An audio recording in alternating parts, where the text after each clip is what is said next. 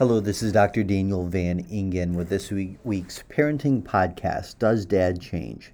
Do People Change? At the core of my work in psychology is this question Do people change?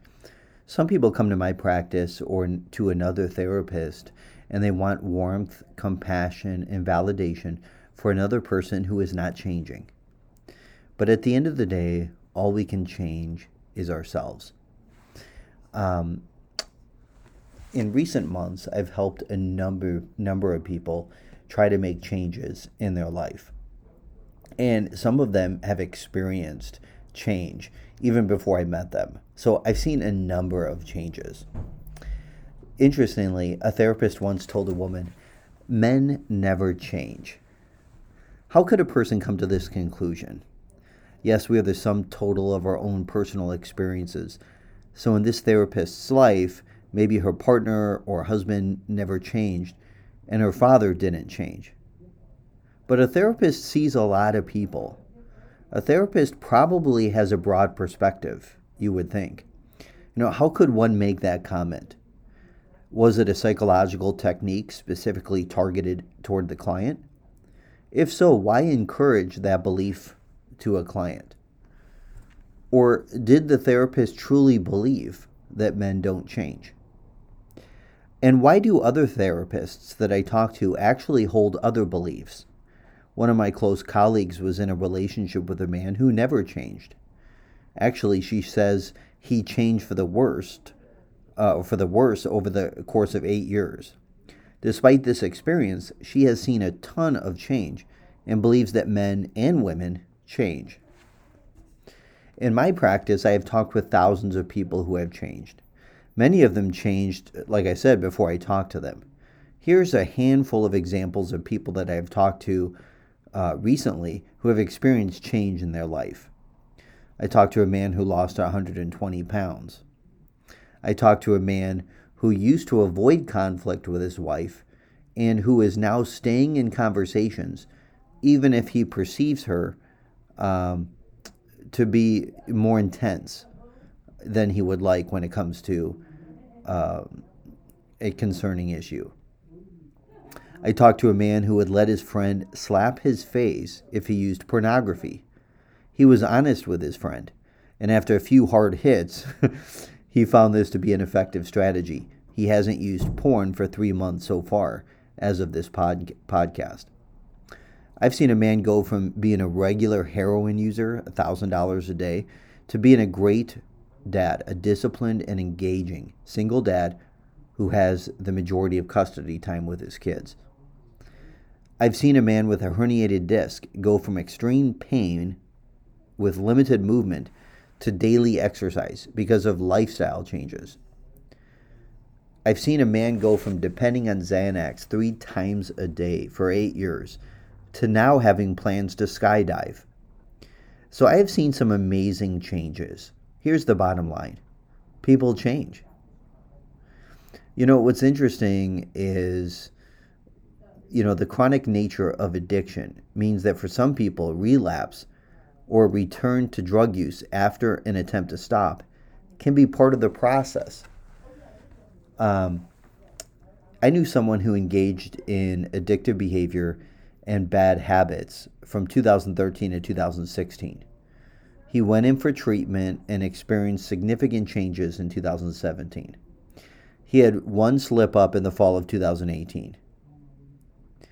It leads us to this. He then maintained sobriety from those bad habits uh, until today. But it leads us to this question Does relapse mean treatment has failed? Does a relapse mean that change hasn't happened? And the answer is no.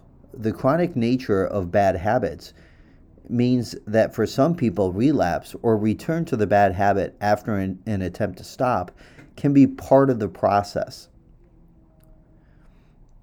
And we can be talking about any kinds of behaviors here.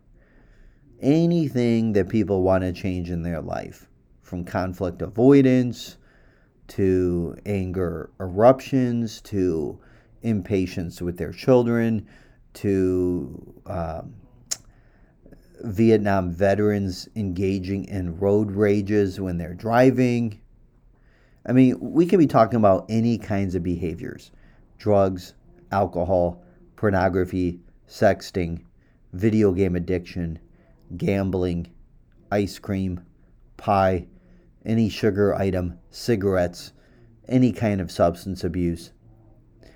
I mean, let's talk about change when it comes to drug use. Does relapse to drug use mean treatment has failed? And the answer is the same here. The answer is no. The chronic nature of addiction means that for some people, relapse or return to drug use after an attempt to stop can be part of the process, but newer treatments are designed to help with the relapse prevention. But again, back to the question Does a relapse mean that change requires instant change? Does it require instant change?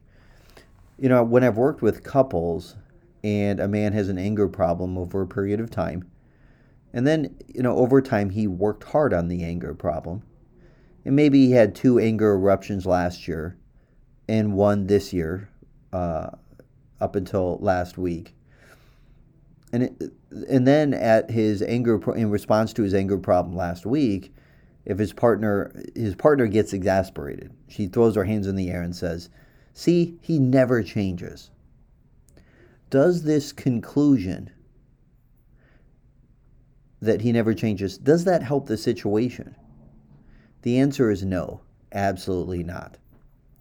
So what does change look like? Sometimes change is sudden. Sometimes to make changes in our lives, we need to make radical changes. We need to uh, make radical changes. Um, and so, you know, it's interesting. You know, Maxwell Maltz, he was a plastic surgeon in the 1950s. He began noticing a strange pattern among his patients. He'd perform an operation like a nose job, for example, and he found that it would take the patient about 21 days to get used to seeing his new face. So, you know, from there it then went to people like Zig Ziglar, who uh, said, you know, it takes 21 days to change and form a new habit. So, you know, research. So, and then this went on, and motivational speakers would come out, and, and you know, over the last several decades, um, the 21 day habit. I often have clients who reference 21 days to uh, make changes, to form a new habit. So, does it take only 21 days to change and form a new habit? So, research hasn't supported this for serious habits, like some of those that I mentioned. But, you know, you can apply this to your life. Run for 21 straight days. Did you form a habit? Yes, you changed. Besides, many trainers are concerned about injury, overworking, knees and feet will hurt, you know, unless you're young. But you did, and so if you take those necessary precautions in terms of stretching and maybe a day off or two, but the point is, yes, you changed. To do lists. To do lists are completed by spies, detectives, many successful people. And it has shown to improve sleep and you get more stuff done.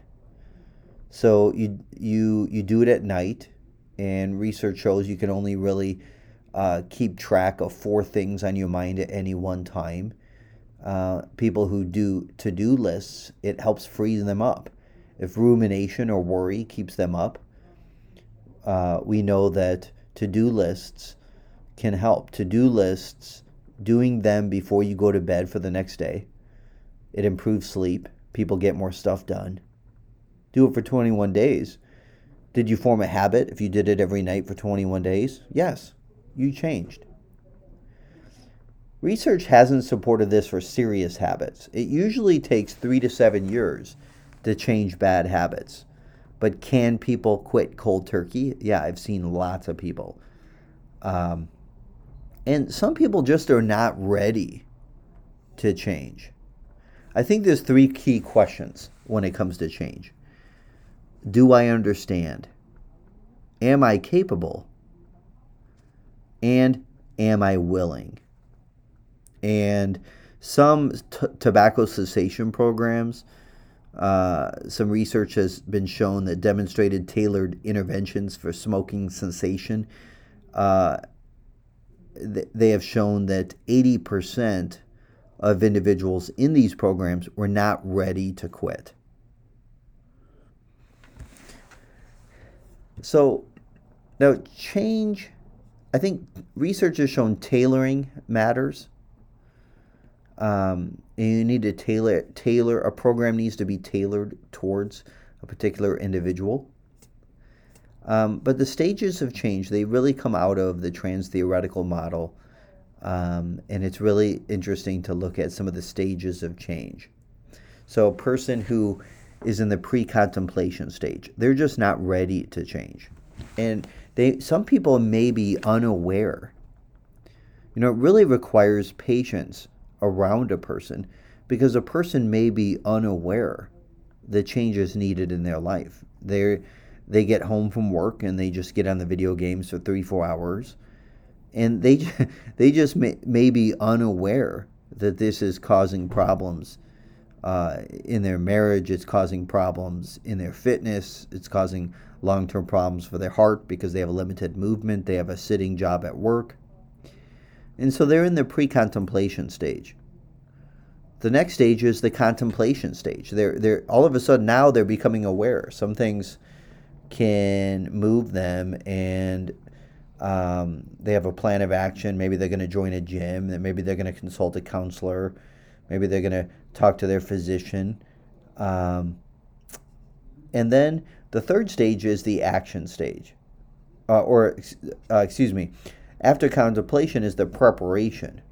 And so the contemplation is now they're starting to become aware. They start to think about the pros and cons. They start to, and then the preparation, they start taking some steps like consulting or joining a gym. And then there's the action stage. Uh, and uh, and then finally maintenance. And this is this is the stage in which people have made specific modifications in their lifestyles, and they're working to prevent relapse.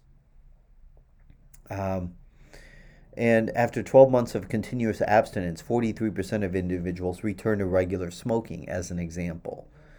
Um, so, those are the stages of change. It takes time. Now, some people change uh, you know, I'm a big advocate for radical changes. Lately, I've encouraged uh, significant hobby changes. I've encouraged, uh, in our clinic, we formed a skydiving therapy and resilience group. I was talking to a, uh, one of my clients recently who was experiencing depression, and I said, Look, uh, he's trying to look at the medications uh, and because of the tailored interventions that were needed, he needed a radical change in, in his life. Radical change. And I, I often look at eight areas, and I say these on a regular basis faith, fitness, friends, hobbies, interests, nutrition, sleep, and managing media exposure. Managing media exposure can be a change. Turning off the TV, turning off Netflix. You know, if you were entertained to the max last year during the pandemic, maybe 2021 is about turning off the TV for 21 days. But the key question is this what are you changing in your life? What is the evidence of your change? And why am I bringing this up in a parenting podcast? First of all, let me answer these questions. Does dad change? Absolutely. Do people change? Absolutely. And why am I talking about this on this parenting podcast? I think one of the greatest gifts we can give our children is this that as parents, we change. What do you need to change in your life? Some of the best change agents, some of the people who make the biggest difference in this world are people who change themselves. This is Dr. Daniel Van Ingen with this week's Parenting Podcast. The answer to does dad change? Do people change? The answer is yes. Absolutely.